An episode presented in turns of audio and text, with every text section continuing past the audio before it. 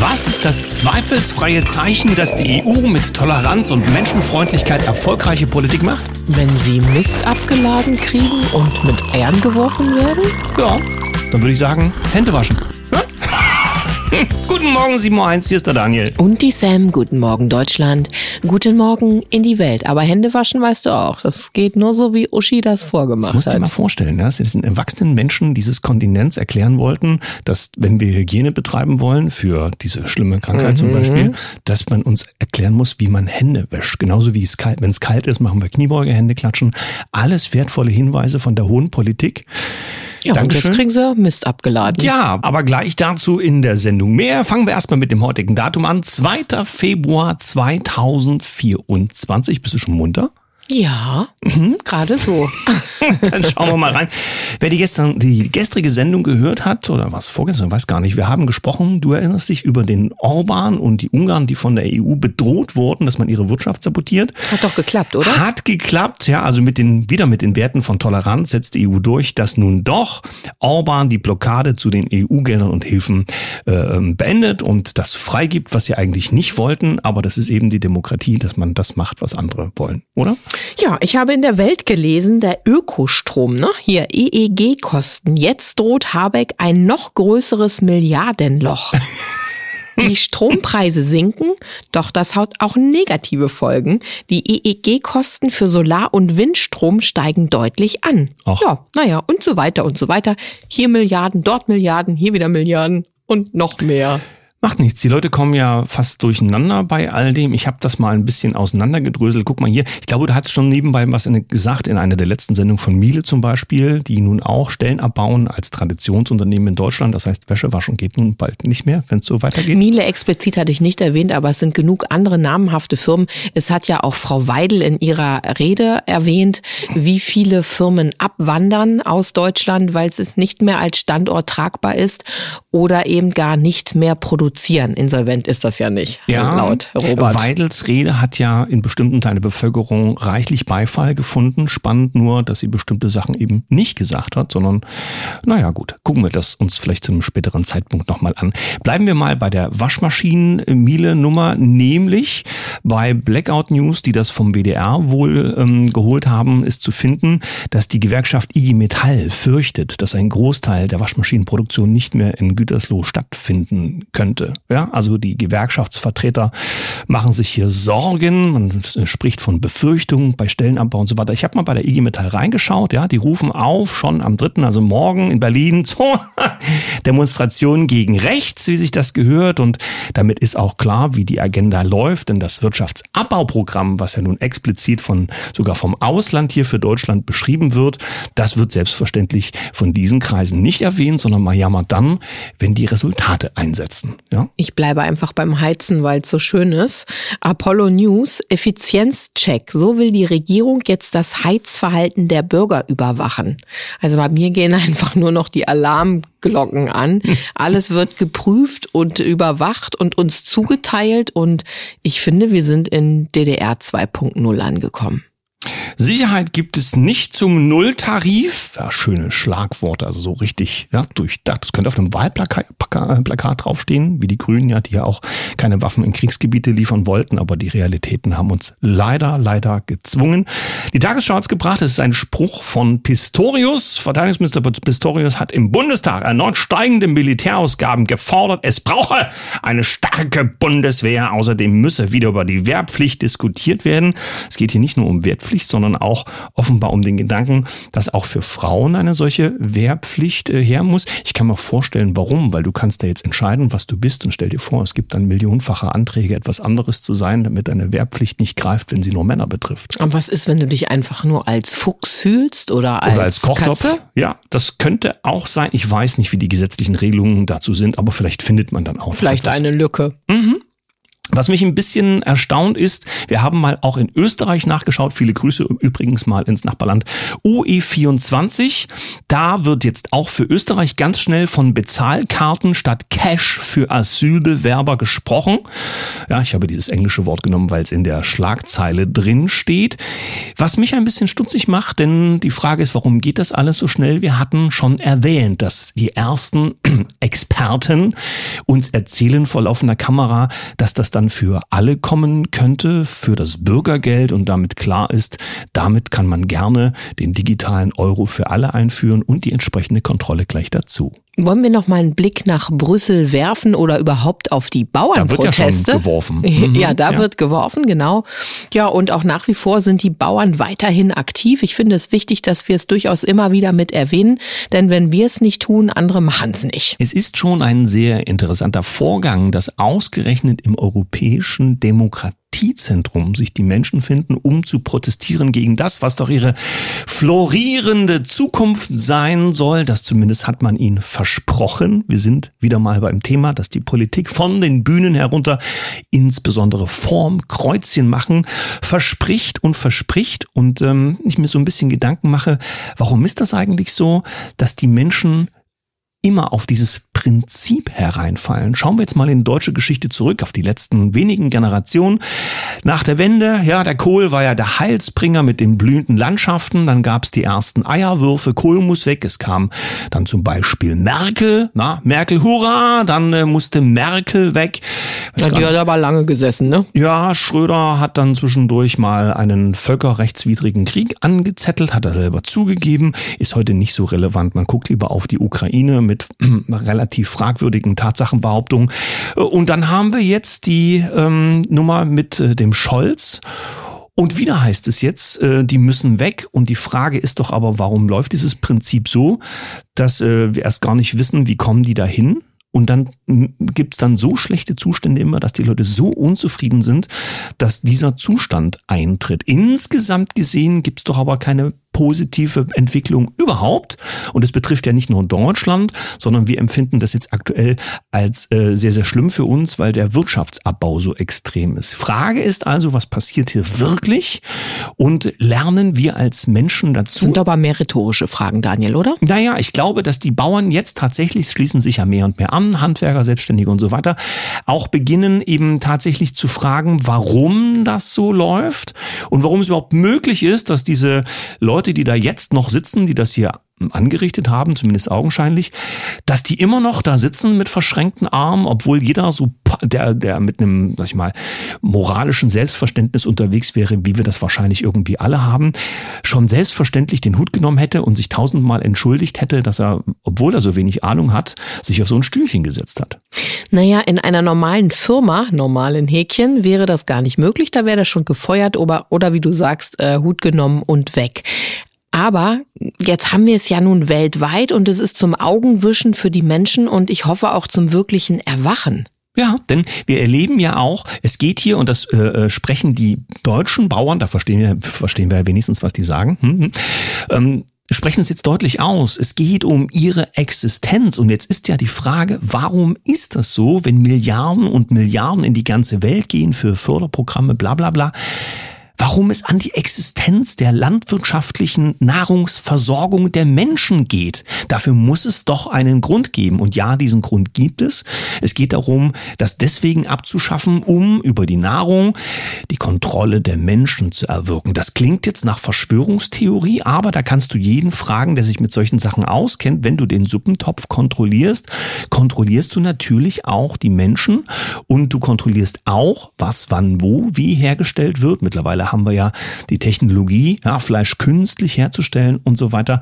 Und wir wissen auch, welche Namen dafür zur Verfügung stehen, nämlich Leute, die irgendwann mal Softwareunternehmen gegründet haben sollen, dann Experten waren für die Gesundheitspandemien und jetzt die Welt retten mit ihren Ernährungsprogrammen gegen einen kleinen Obolus natürlich. Ja, dann machen sie in Geld und das Schönste ist, dass natürlich auch alle Medien die ihnen unterstehen, genauso berichten, wie es nötig ist. Gut, ihr wisst das alle, die ihr an unserer Kaffeetafel sitzt, aber ich glaube, Daniel wollte sich noch mal ein bisschen Luft machen. Genau, bevor wir gleich zum zweiten Teil der Sendung kommen, will ich auch noch einen mit so einem kleinen Lerneffekt noch mal rausgeben, wenn es um das Thema Umwelt geht, weil wir ja alle mit Klimaschützen und so weiter unterwegs sind. Bei T-Online bekommt Dresden eine Umweltzone. Fragezeichen. Die Nachricht ist äh, vom Ende des letzten Monats.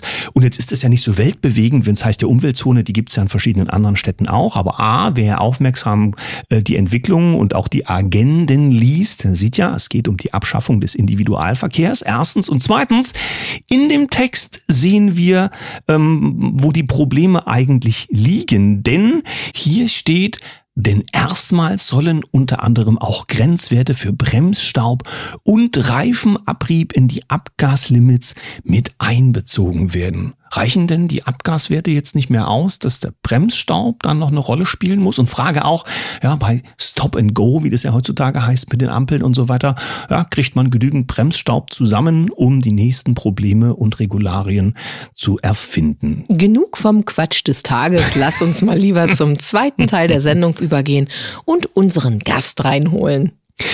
Was war das für ein Gespräch gestern mit Ernst van Hoffnungstal? Wir wollten uns einfach nur ein wenig über die deutsche Sprache, ihren Wert und ihren Werterhalt unterhalten. Und dabei sind wir abgeschweift in was das Englisch denn nun ist und so weiter. Heute wollen wir versuchen, den Faden ein bisschen enger zu halten, denn das Lesen steht ja bei uns ganz oben auf dem Zettel. Wir wollen darüber reden, was an der Literatur so wichtig ist und warum wir sie haben, vielleicht auch, wo sie herkommt und äh, was Ernst van Hoffnungstal Portal noch darüber weiß. Schönen guten Morgen. Ja, guten Morgen Daniel und guten Morgen Sam. Guten Morgen, lieber Ernst. Da bist du wieder und Daniel hat ja gerade schon die Steilvorlagen und Fragen geliefert. Vielleicht magst du direkt einsteigen. Das Lesen ist mir gestern deutlich zu kurz gekommen, wie wichtig Literatur ist und auch vor allen Dingen vielleicht für junge Menschen in der heutigen Zeit nicht nur vor ihrem ähm, Mobilfunk zu sitzen und irgendwelche Filme zu wischen, sondern sich auch wieder dem Buchstaben aneinander rein zu widmen. Vielleicht kannst du darauf direkt direkt eingehen. Ja, äh, und ich möchte gleich das, was äh, gestern eben liegen geblieben ist, nochmal ganz kurz mit dazu nehmen. Also lesen heißt ja eigentlich auch sich mit äh, altersgemäß, altersangepasst, ähm, mit Weltkultur, Welt, Weltliteratur zu befassen. Und da ist es ja so, dass wir gestern das Thema hatten der Muttersprachen. Ja, mhm. also nicht nur das Deutsch, also Englisch war nicht das Hauptthema, sondern die Muttersprache, die jetzt eben, wenn sie groß ist, wenn sie gewachsen ist, und das ist, gilt eigentlich für alle Hochsprachen, eben so viel Vertrautes hat, so viel äh, Allgemeines, in denen wir uns als Menschen wiederfinden, dass es eben eine ganz beruhigende äh, Wirkung hat, wenn wir zum Beispiel längere Zeit im Ausland sind und dann ein Buch aufschlagen, ja, mit der eigen, mit der, mit der äh, in der Muttersprache. Muttersprache mhm. ähm, und äh, eigentlich sofort eintauchen, auch seelisch eintauchen in, in so ein Heimatgefühl, ja, das, das äh, Goethe in den USA zu lesen, ja, an, an bestimmten Stellen, äh, das gibt einen ganz schönen Kick, ja, also das, man kann das probieren, Rilke, ja, irgendwo auf der chinesischen Mauer, das, das, das sind sozusagen Transfer, ähm, Erfahrungen, die, die man nicht missen möchte. Also das heißt, es besteht überhaupt keine falsche Konkurrenz zwischen Weltkultur und Weltliteratur und der gewachsenen ähm, Heimatsprache und äh, dem den heimatlichen Lesestoff. Ja, denn auch damit werden wir ja groß. Ähm, heute nicht mehr so vereinheitlicht, wie das früher war. Wir hatten früher nur wenige Lese Erstlesebücher, in, also sagen wir mal in den, in den 60er, 70er Jahren war das noch sehr, sehr einheitlich. Ja, das, das äh, ist heute anders. Wir sind dann mit, mit ähm, hier mit dem äh, Karl May groß geworden, ja, mit, ähm, mit, mit einigen wenigen Hauptstoffen, über die man sich eben unterhalten kann. Ähm, ne, da gehört äh, Pippi Langstrumpf dazu, ja, das sind die Grimmschen Märchen. Ähm, das war eigentlich ein, äh, ein Fundus, den, den doch jeder äh, eigentlich so selbstverständlich mit sich trug wie, wie, wie seine Hände, ja, und, und seinen Kopf und seine Füße. Naja, es steckt ja auch so. ein bisschen mehr noch drin, denn du hast, du sprichst Rielke auf der einen Seite an, auf der anderen Seite gingen mir halt jetzt solche Namen durch den Kopf wie äh, Jules Verne oder Alexandre Dumas, wo du sagst, du ja. wirst, du wirst doch gerade in den prägungsintensiven Jahren, in den jungen Jahren doch auch geleitet durch das, was du liest. Und diese Literatur trägt ja den Geist derer, die sie schreiben. Was bedeutet, wenn wir nach wie vor all das in uns aufnehmen würden, dann würden wir ja sozusagen im, äh, unsere Wurzeln, unsere Wurzeln würden zumindest immer noch ein Stück weit dahin ausschlagen. Und die Befürchtung, die ja so aktuell ein wenig im Raum steht, ist, dass das alles nicht mehr so stattfindet, denn Kurzinformationen auf TikTok haben eben keine Tiefe mehr. Ganz genau, ist, so ist es. Äh, ja, wer, wer Charles Dickens gelesen hat ja, und sich da einfühlt, ähm, der ist natürlich dagegen gewappnet, dass man in eine Form von Kurznachrichten-Kitsch äh, reinkommt. Ja, also da werden ja auch Lebensverhältnisse geschildert, ja, Menschen in den Mittelpunkt gerückt, äh, an deren äh, Schicksal wir teilnehmen können. Und ähm, das gibt uns, wenn wir jetzt mit Kurznachrichten uns unsere Gefühle gegenseitig mitteilen, die Möglichkeit, also durch ein, eine gewisse Leseerfahrung, die Sachen nicht so äh, bierernst zu nehmen, also sozusagen sich selbst mal über die Schulter schauen zu können, äh, auch seine eigenen Gefühle äh, relativieren zu können, ohne sie damit wegzugeben oder oder äh, nicht nicht zu verstehen. Ja, also dieses ganze Spektrum mit der eigenen Seele anders umgehen zu können, hängt tatsächlich auch von Leseerfahrung ab. Und, und wer, wer, wenn man den Menschen das wegnimmt, ja, dann ähm, äh, gibt es sozusagen hölzerne Persönlichkeiten, also Profile, die man einfach so übereinanderlegen kann, die aber letztlich eben was Triviales haben ja, und die Menschen auch nicht ausfüllen. Mhm. Ja, heißt also auch, die äh, emotionale Entwicklung der Menschen ist stark gekoppelt an das, was sie lesen, womit sie sich beschäftigen, weil sie das ja quasi in, in sich aufnehmen. Das wäre das eine. Äh, und das andere ist ja die Frage, wenn wir Literatur lesen, die aus einer na, früheren Zeit kommt, äh, dann würden wir ja auch feststellen, ja, aus heutiger Sicht, wenn junge Leute äh, so etwas lesen wie Jules Verne, was ich angesprochen angesprochen habe, wo es ja auch um Zukunftsvisionen zum Beispiel ging, Utopien, dass wir feststellen, dass das, was damals angestrebt wurde für den Zeitraum, in dem wir jetzt zum Beispiel leben, dass diese Ziele zwar in der Erreichung möglich waren, aber wir uns weit weg äh, davon befinden, auch im Sinne des Positiven der Menschheit. Ja, also äh, genau das äh, ist ja der Vorgang des Lesens, dass wir eine innere Autonomie bekommen. Ja, die können wir auch durch Internet und so weiter, was den Sachanteil betrifft, bekommen, aber die innere Reflexion, ja, die Unabhängigkeit, also dieses Schmunzeln, ja, wenn man Jules Verne liest und sagt, ah, das haben die sich so vorgestellt und das mit heutigen U-Booten zum Beispiel vergleicht oder was weiß ich, der nüchternen Weltraumfahrt, ähm, diese, dieses, diese innere Autonomie kann ich nur durch Lesen erreichen und ich würde sogar weitergehen, ähm, also Lesen am iPad ist ein, ist ein Problem. Ja, ich habe ja, es, es, gibt ja die E-Books, äh, sehr schön, aber ähm, die Konzentration, ähm, die ich also vor einem Blatt Papier habe und den, den schwarzen Buchstaben, ähm, ist einfach eine entspanntere. Ja, das hat wohl auch mit den Gehirnwellen zu tun, dass man immer so leicht tendenziell schon eingeschläfert wird durch diese Beta-Wellen.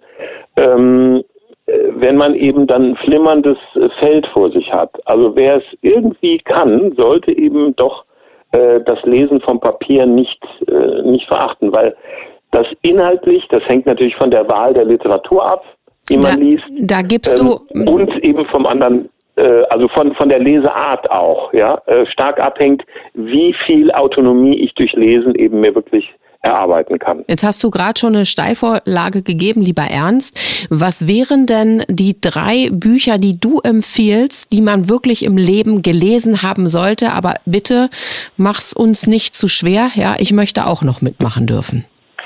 Das kann ich, das muss ich wirklich zurückweisen, die Frage. Du kannst einen Telefonjoker nehmen, wenn du möchtest. Ja, Punkt eins wäre ja, das nee, Telefonbuch gewesen, ja, zum Beispiel. Ja, richtig. Ich wollte ein Scheckbuch, Telefonbuch und, und Impfpass. Nein, das, das ist natürlich Quatsch. Also, das kann man, das kann man nicht so sagen, weil das, ich, ich kann ja nicht eine Empfehlung für andere Menschen geben. Ich könnte sagen, was waren für mich die Bücher, an die ich mich am besten noch erinnern kann oder sowas. Aber das ist ja nicht von dir gestellt, die Frage. Also, ähm, es gibt auch so, so Titel wie die 100 Bücher, die du gelesen haben musst, ja, vorm Ableben. Also, ähm, nee, ähm, ich sag mal so, ich, ich sag jetzt mal humorvoll, ne? Ja. Nehm, nehm die Pointe weg, ähm, der, der Trend geht zum Zweitbuch. ja. Und wenn, wenn der Trend anhält, dann ist das mit Zahl 3. Du, du kannst mit drei Büchern nicht glücklich werden. Ja, also 30, 300, 3000. Äh, ich sage das jetzt nicht. Viele Menschen, ja, haben haben äh, 300 oder 3000 Bücher gelesen. Ja, es ist dann nicht immer eine Sache, der, dass es Fachbücher sind. Komm ja, ernst, aber, dann, ähm, dann nicht lange rumkreiseln. Sag mir das eine Buch, was du mir heute hier zuflüstern darfst oder willst, was dein das, Besonderes das erste war. Buch. Dein das, erstes. Das erste Buch, was ich gelesen habe, wo ich den Eindruck hatte, tatsächlich auch eine gewisse Autonomie gegenüber meiner eigenen Zeiterfahrung zu haben. Das war ähm, Gustave Le Bon, Psychologie der Massen, ja, eine Übersetzung, weil es ja ein französischer äh, Autor ist und das war in meinem 13. Lebensjahr und ich hatte dann eben gemerkt, wenn man liest äh, und dann im Schulunterricht, im Unterrichtsgespräch sich beteiligt, dass das nur von Vorteil ist. Ich meine, die Lehrer habe ich dann sehr schnell auch genervt mit vielen Fragen. Aber das muss ja nicht, das muss ja nicht negativ sein. Man muss das ja nicht jetzt negativ äh, ausschöpfen. Ja. Gut, also dann werden ja viele Leute fragen, wo kriege ich das und so weiter. Das darf sich dann jeder selber raussuchen. Es ist eine, eine, eine große Spanne ja, zwischen der äh, tiefgreifenden russischen Literatur, Tolstoi, Dostoevsky, äh, bis hin zu meine lebensprägenden Werke waren eben die Abrafaxe und die Frösi. Das gediente DDR-Kind wird wissen, was ich meine. Das war etwas, was uns in jungen Jahren geprägt hat und was es ja auch heute in gewisser Form noch gibt. Wichtig ist, denke ich, das geht aus dieser Information hervor. Wir sollten uns das Lesen nicht nehmen lassen und wir sollten das Lesen so praktizieren, wie wir es kennen, nämlich auf dem Papier. Außerdem geht der Trend zum Zweitbuch. Sehr richtig, ja. Vielen Dank an Ernst van Hoffnungstal und wir hoffen damit, dass wir einen Impuls haben rausgeben können für dieses wichtige, wichtige Thema. Denn wenn wieder mehr gelesen wird, dann gibt's auch, denke ich, interessante Gespräche zu all diesen Dingen und vor allen Dingen weiß man eben auch, wo die Quelle ist, wenn man es tatsächlich selber in den Händen hatte. Wir werden natürlich ernst mit dir weitermachen, denn das Thema Literatur ist unerschöpflich und wir wollen von dir noch viel mehr erfahren darüber. Für heute sagen wir Dankeschön. Ich sende ein Lächeln und bis ganz bald. Ja, vielen Dank auch an euch beide. Ja, und ich freue mich auf das, auf das Weitere. Bis dahin. Dankeschön. Tschüss. Tschüss.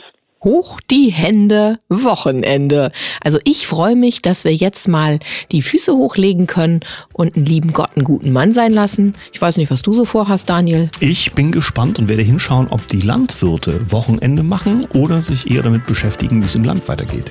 Ein Lächeln in die Runde. Euch ein schönes Wochenende. Bis Montag. Tschüss. Tschüss.